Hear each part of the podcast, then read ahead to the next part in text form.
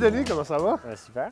Excellent. Merci de, nous accueillir à ton super projet. Ouais, Donc, euh, raconte-nous un petit peu, on est, euh, on est où, là, ici? on est à Verdun. Dans le fond, c'est super familial. Ici, 95% des immeubles font trois étages et moins. Donc, tu te sens vraiment dans un coin super familial. Juste là, tu as la plage de Verdun, tu as 15 km de pistes cyclables, etc. Puis, c'est ça, c'est devenu un petit peu mon quartier de cœur. On est en métro à 10 minutes du centre-ville. Ouais. Donc, euh, Le il y a est beaucoup juste au coin de la rue. Ah, il est au coin de la rue. Là. Ouais. Donc, euh, c'est vraiment un quartier qui se redéveloppe beaucoup. Il faut savoir, ce quartier-là, jusqu'en 97, il y avait une prohibition de vente d'alcool. Pour vrai? Il y a une prohibition de vente d'alcool parce que c'est ça. il a- ça a beaucoup changé, disons. Là. Ben, c'est drôle, tantôt, je parlais avec les maçons euh, qui Ouais. sont en train de travailler sur ton projet, le temps que tu arrives, puis c'est sûr que la première chose qui est sortie de leur bouche, c'est Ça ne semble pas si longtemps que ça, c'était ghetto pas mal ici. Ouais, c'était ben, comme à Sherbrooke, j'imagine. là.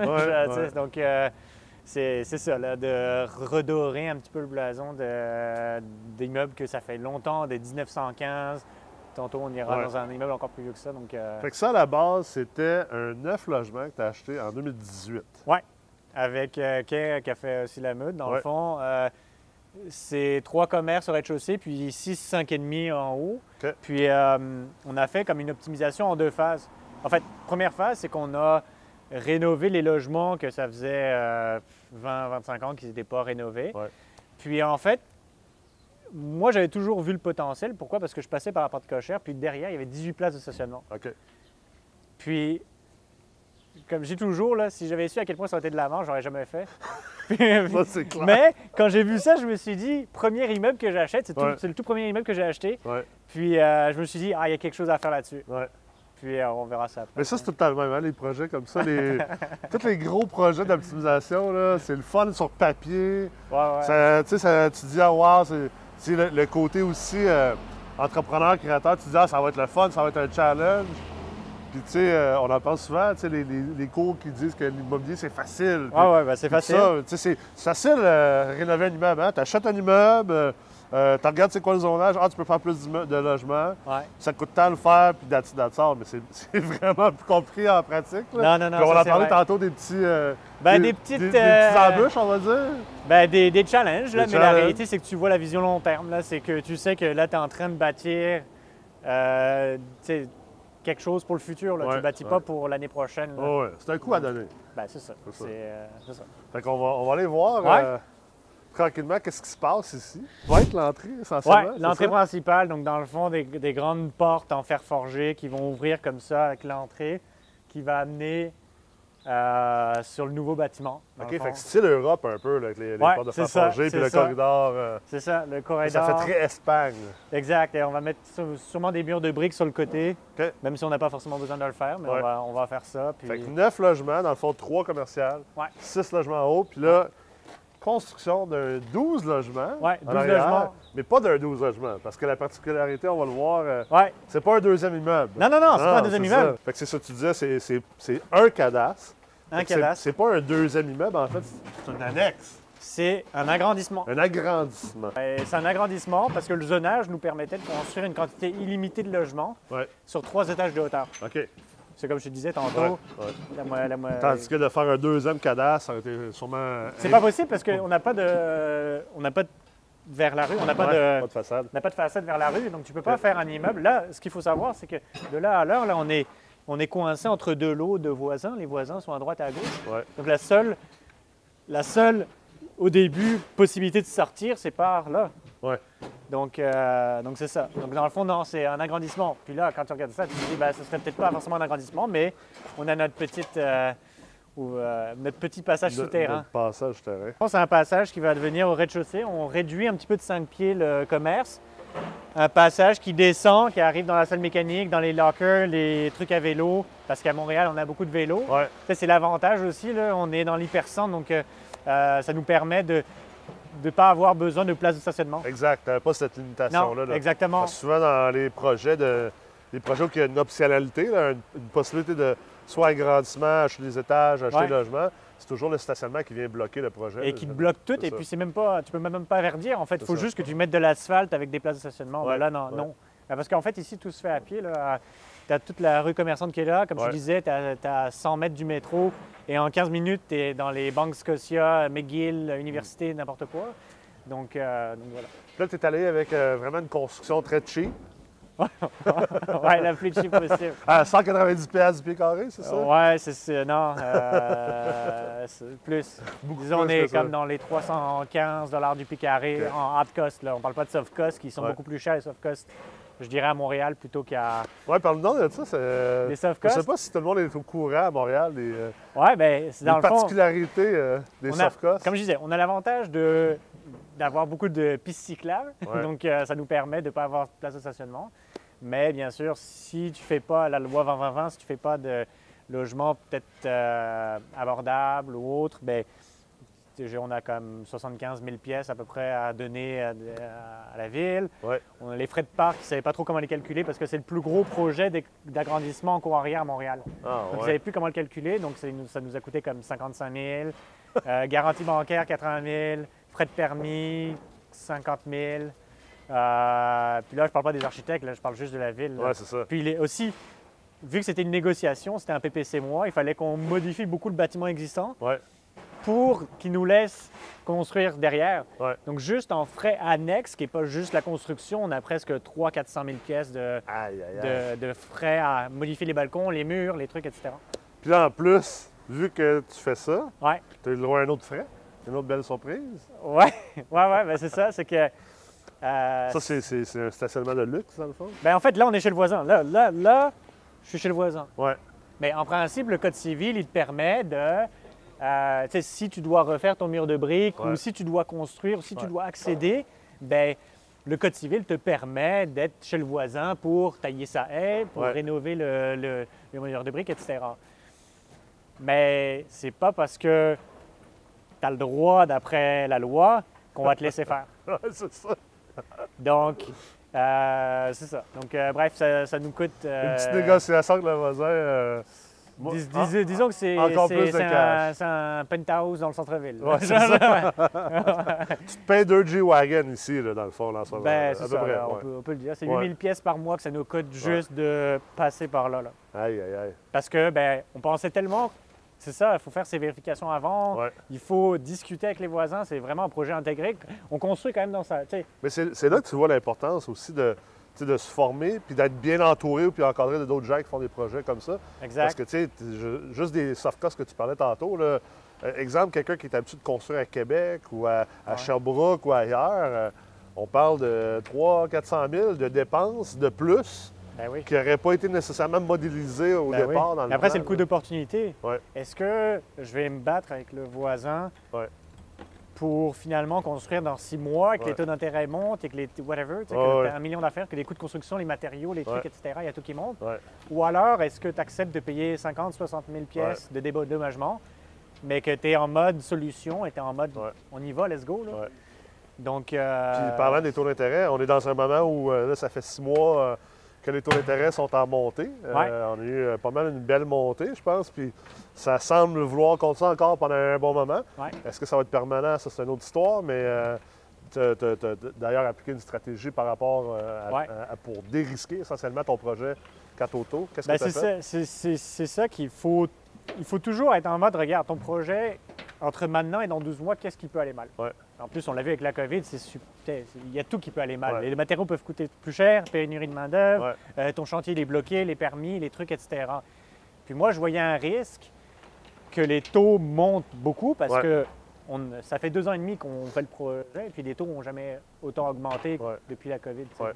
Puis dans le fond, j'ai gelé un taux euh, entre Noël et le Nouvel An. Tout le monde était en vacances, etc. Les CMB, ils ont descendu de, je pense, 40 pins en deux jours. Puis j'ai gelé un taux avec la Banque nationale sur 9 mois, 9-10 mois.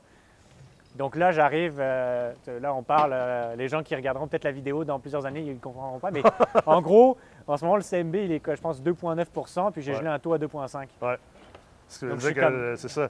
Les taux d'intérêt en ce moment, tu as peut-être 1% de taux de, de rabais là, présentement, ça. là, parce que tu as Ah, le taux. facile, facile. Ouais, ouais. Et 1% sur euh, 6 millions, c'est beaucoup. Ouais. Je- Faut, que tu as, eu un montant à payer sûrement pour, pour geler ton taux. Euh, ben, en fait, c'est ça, c'est que euh, ouais, ça m'a coûté euh, 0,4% OK.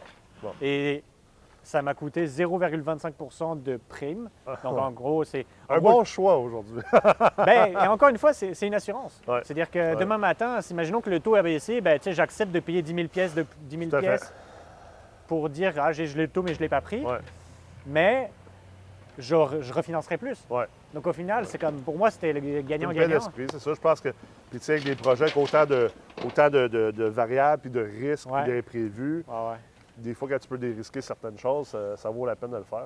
Ben, c'est ça, là. c'est comme les matériaux. le- des- a- pendant la pandémie, on réfléchissait beaucoup à comme louer un entrepôt pour stocker du bois. Ouais.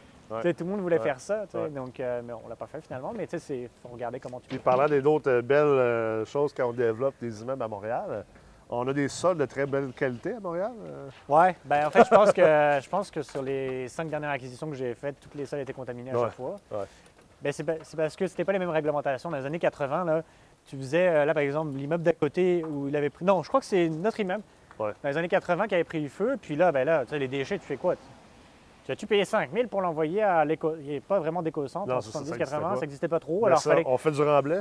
Ben là, tu sais, genre, ça coûte moins cher de terre, là, donc tu remblais, tu mets tout, tout à l'intérieur, puis tu as, 18 places de stationnement, tu mets de l'asphalte, Ouais. un lisse dessus, Ouais. puis voilà. Ni vu ni connu. Ni vu ni connu. Donc, euh, c'est ça, on avait fait une phase 1. Phase 2, il nous avait dit Ah, les carottes, il y a peut-être 40 tonnes à enlever. On a eu 250 tonnes à enlever, Ouais. finalement. Ouais. Ils sont trop. mais, mais écoute, c'est encore une fois, là, c'est. c'est- particulier parce que, tu sais, c'est drôle, hein? Ce matin, il y a eu un article de jo- de- dans un des journaux qui est sorti. Puis, tu sais, c'est un article. euh, Mon commentaire face à l'article, c'était à quel point que le journalisme, on dirait qu'on commence à. de- ben, tu sais, ça fait un bout de temps qu'on perd le, Ouais, ouais. le côté objectif du journaliste.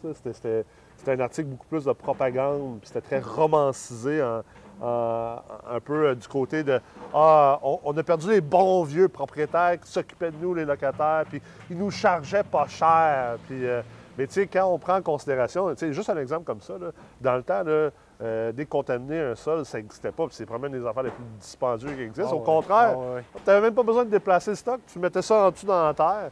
Euh, Aujourd'hui, ce que les gens doivent comprendre aussi, c'est que d'avoir euh, un, un esprit écologique, un respect de notre environnement, maintenir une qualité de bâtiment, ça, ça coûte cher. Puis comme côté- société, on paye tous pour ça. Les propriétaires, les locataires, tout le monde paye pour ça. Il y a pas de- En anglais, on dit there's no free lunch. Non, non, non. Tu sais, avoir des parcs puis des non, pistes non. cyclables, tout ça, ça coûte de l'argent.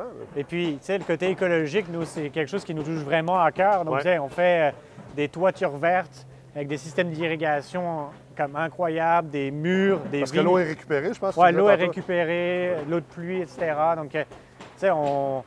Puis les, les méthodes de construction de maintenant, il n'y a plus de. Il n'y a plus d'amiante. hein. Non, ça. Ça n'existe pas. t'es- T'as pas peur de démolir un logement, disons. Là, tu là? disais qu'il y avait un euh, tu faisais un mur Ouais, végétal Tout ici. ça, aussi. c'est des vignes. C'est pour ça que le projet va sûrement s'appeler les vignes de Verdun. OK. Puis c'est comme des vignes qui vont tomber du toit. Il y a des, des potagers, des jardins Ouais. euh, qui sont sur tous les balcons. Dans le fond, c'est des bacs à légumes, à fines herbes, tomates et tout ça. Sur le toit, on a euh, une terrasse commune où on va sûrement donner des cours de yoga. Ah ouais, Ouais, pas ouais. vrai. Euh, Parce qu'en fait, tu as le coucher de soleil qui est juste là. Donc, Ok. euh, écoute, c'est vraiment un spot. Et puis, comme je disais, Verdun, c'est très bas. Ouais. Donc là, tu vois le centre-ville. On verra sûrement avec les drones, etc. Mais ouais, tu vois le centre-ville, tu vois l'oratoire Saint-Joseph, tu vois l'île de l'Esseur et à la plage pas loin et tout ça. Donc, euh, Wow. c'est, euh, on, met, on met bien de l'effort. L'écologie, mais aussi la technologie. Ouais, ouais. Puis, euh, tu me parlais tantôt des thermostats, quand on arrive proche de l'immeuble, Ouais. les logements, se- déjà, se... Ben, c'est parce qu'en fait, c'est soit, sais, la technologie, les immeubles, tu sais comment ça vieillit. Est-ce que tu veux le refaire dans 5 ans? Ouais. Pas, pas pour une construction neuve. Ouais. Mais tu sais, si, si tu penses pas à comment ton logement il sera dans 10 ans, Ouais. ta construction neuve a va avoir l'air vraiment vieille. Puis, ça, c'est ça. puis la technologie, c'est ça qui s'en vient. Là. Donc, euh, nous, on fait des choix technologiques aussi. C'est parce qu'avec mon partenaire Kay, on est deux ingénieurs, donc on est, très, euh, on est très porté sur la technologie. Mais par exemple, tu as des thermostats intelligents que- qui sont connectés avec ton téléphone géolocalisé. Donc, à chaque fois que tu quittes l'immeuble, la température de ton logement baisse pour les économies d'énergie. Encore une fois, les économies d'énergie. Ouais. Puis quand tu te rapproches, par exemple, que tu es dans un rayon de 500 mètres, ben là, la température remonte de, par exemple, 18 à 21 degrés pour que ça soit confortable chez toi. Ouais. Euh, pareil pour débarrer les portes, les... tout ça. là. Ah, c'est très cool. Donc, c'est ça.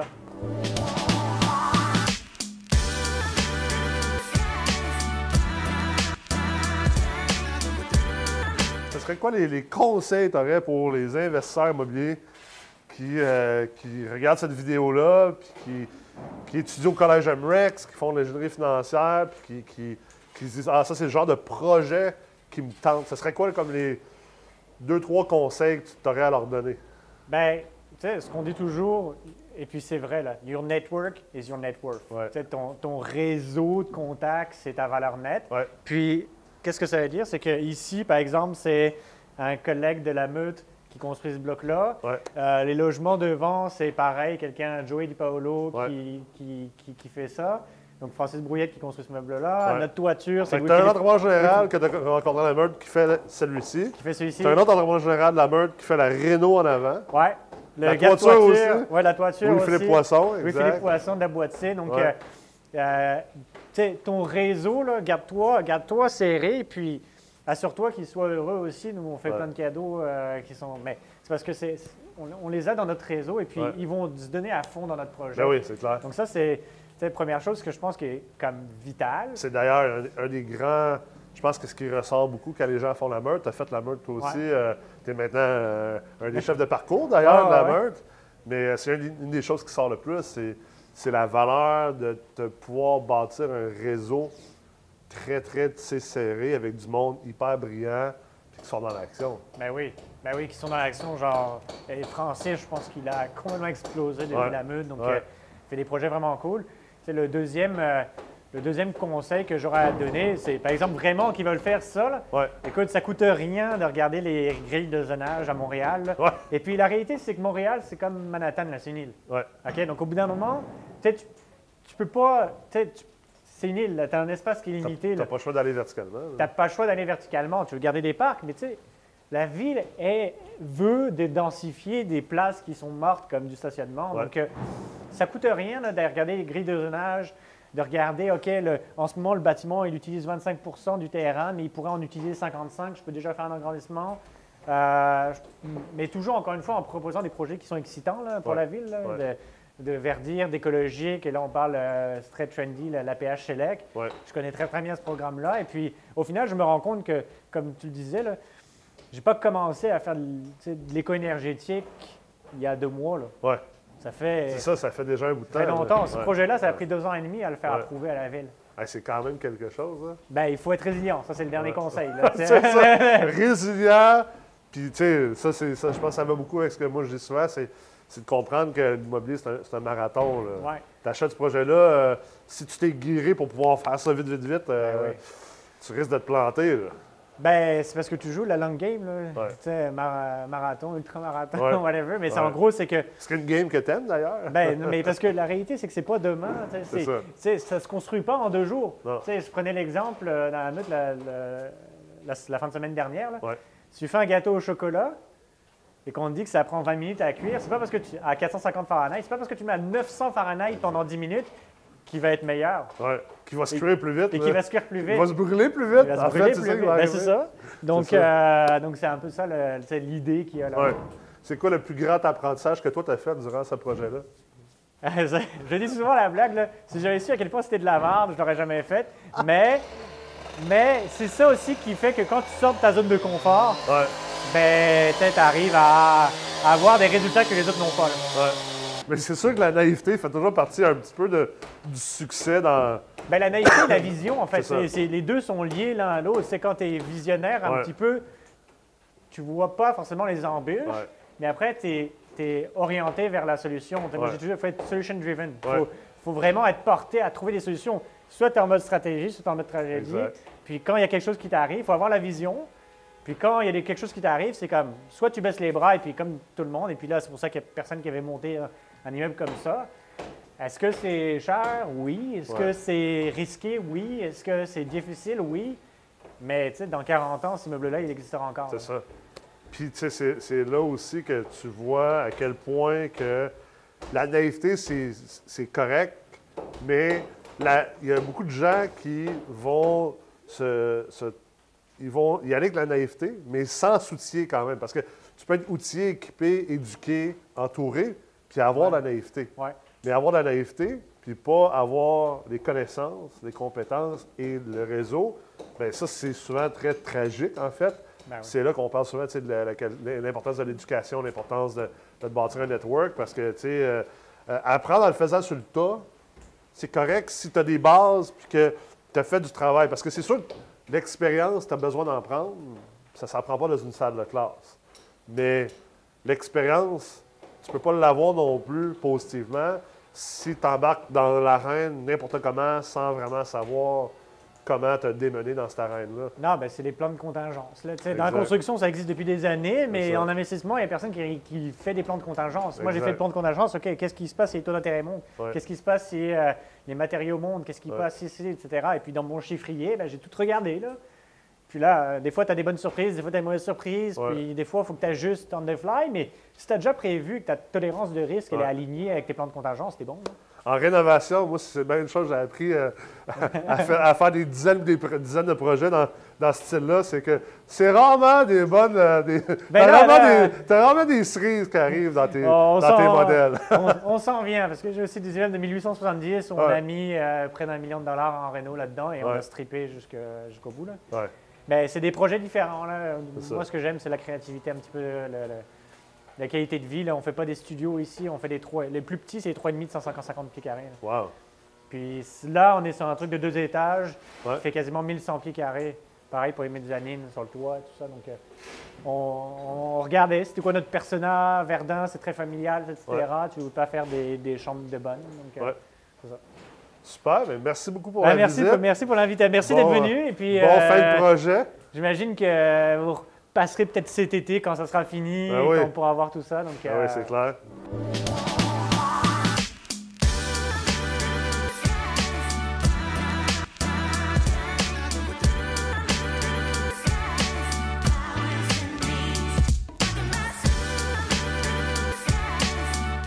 Donc aujourd'hui, euh, c'est la partie 2 du projet sur euh, à Verdun. On n'est pas avec Nicolas parce que Nicolas est en vacances. Puis, euh, puis voilà, donc dans le fond, ça c'est une de nos unités de 5,5 type. comptoir, comptoir de quartz, belle finition, toute la cabane. Puis en gros, ce qu'on a vraiment voulu faire sur ce projet-là, c'était vraiment d'avoir de, la luminosité. Donc comparé à, du condo, on a vraiment voulu que ça soit euh, on n'a pas essayé de rentabiliser le pied carré à chaque, euh, euh, petite utilité. On a voulu vraiment faire des espaces de vie qui étaient vraiment grands. au tout début, une petite histoire cocasse, là, on parle toujours d'histoire cocasse là, parce que c'est un retour sur investissement. Puis au tout début, ça, ça devait être ouvert, complet, pour justement garder la luminosité et d'avoir une belle luminosité. Là, on est en automne et il y a quand même une très grande luminosité. Puis, puis finalement, euh, je pense, euh, une semaine avant de fermer le gyps, j'ai parlé avec notre groupe Héritage, qui est notre euh, constructeur. Puis on a ajouté cette poutre structurelle pour faire un, filet de, catamaran. Donc on va, on va regarder tantôt. c'est vraiment le fun. C'est petite, on va appeler ça la chill zone. Bon là on va monter là. C'est là où que ça se passe.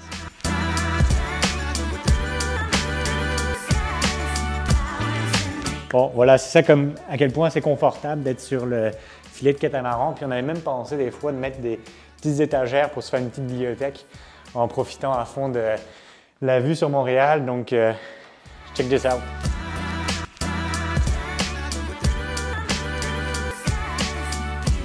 Donc là, on est dans une des terrasses euh, semi-privatives euh, qui est juste réservée à, l'appartement qui est ici. On peut voir qu'on a quand même une belle vue du centre-ville dégagée le Mont-Royal, des fois l'Oratoire Saint-Joseph. Ce qu'il faut savoir à Verdun, et puis c'est pour ça qu'on a vraiment voulu développer Verdun, c'est que 96% des immeubles font trois étages et moins.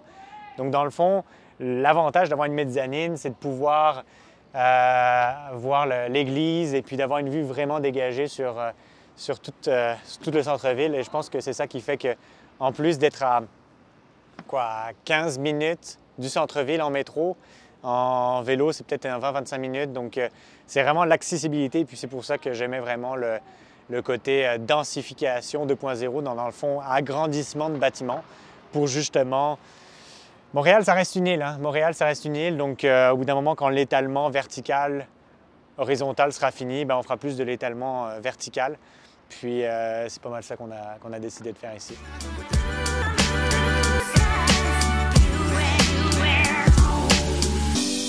Euh, comme vous vous rappelez, quand j'étais avec euh, Nicolas ici, il n'y a pas si longtemps que ça, L'ingéniosité de ce bâtiment, c'est qu'on avait une fondation, deux immeubles et une toiture. Puis, vu que le terrain nous appartenait déjà, on n'avait comme pas payé le terrain. Donc, on a pu vraiment se faire plaisir sur la construction. On a utilisé du fibrociment, de la brique, de l'acier, des balcons en, en, Donc on a, vraiment, on a vraiment mis la qualité comme si on investissait dans le futur, donc des choix vraiment aussi très éco-énergétiques, euh, de réutilisation de pluie, euh, beaucoup, beaucoup, beaucoup de choses que nous, on pensait déjà dans le futur avant que le, programme APH Select existe. Euh, pourquoi? Parce qu'on pensait que c'était une tendance allait, allait s'en venir, d'avoir aussi peut-être, contrairement à beaucoup de personnes pensent, de faire des petits logements. On a des logements des fois de 1600 pieds carrés en locatif, donc on vient vraiment chercher euh, des locataires qui n'ont pas ce produit-là à Verdun. On le verra tout à l'heure euh, avec la plage qui est juste à côté, le centre-ville, on a tout, tout, tout, tout qui est, vraiment proche. Donc c'est un petit peu ça qu'on a, vraiment voulu faire, créer un, environnement de vie pour les locataires qui était euh, super intéressant. En termes de, en termes de chiffres, déjà, les trucs qui sont vraiment drôles qu'il faut comprendre, c'est que ça, ce n'est pas un nouvel immeuble. Rappelez-vous, on a un agrandissement donc, on a un petit passage qui connecte les deux immeubles. Donc, c'est là où on a géré vraiment l'ingéniosité de, cette construction. C'est un agrandissement. Au niveau des chiffres, là, on est quasiment presque de peut-être 320 dollars du pied carré en construction, ce qui semble énorme en hard cost. Peut-être que dans 10 ans, là, on rira de ça parce que dans d'autres pays, ça se construit beaucoup plus cher que ça. Mais on est vraiment à ce prix-là. On arrive quand même à rentabiliser le projet parce que, comme je disais, le terrain nous appartenait déjà et puis on a une valeur locative qui sont assez bonnes. Euh, les choix qu'on a faits qui étaient vraiment déterminants, en décembre 2021, on a décidé de geler des taux. On savait que dans six mois, sept mois, neuf mois, les taux allaient augmenter euh, drastiquement par rapport à l'inflation. Ben, on a gelé des taux. Donc aujourd'hui, on a une hypothèque avec un taux de 2,51% quand présentement, aujourd'hui, le, CMB est à 4% donc c'est 4,15 si je ne me trompe pas. Donc euh, ça, c'était les smart moves qu'on a fait que je vous conseille des fois de, réfléchir et d'edger votre risque euh, là-dessus. Euh, ça nous a coûté quasiment en total près de 3,5 millions pour 12 unités. Donc, encore une fois, on a, voulu vraiment miser sur le futur, puis on arrive à rentabiliser tout notre investissement en ayant des valeurs locatives qui sont vraiment élevées.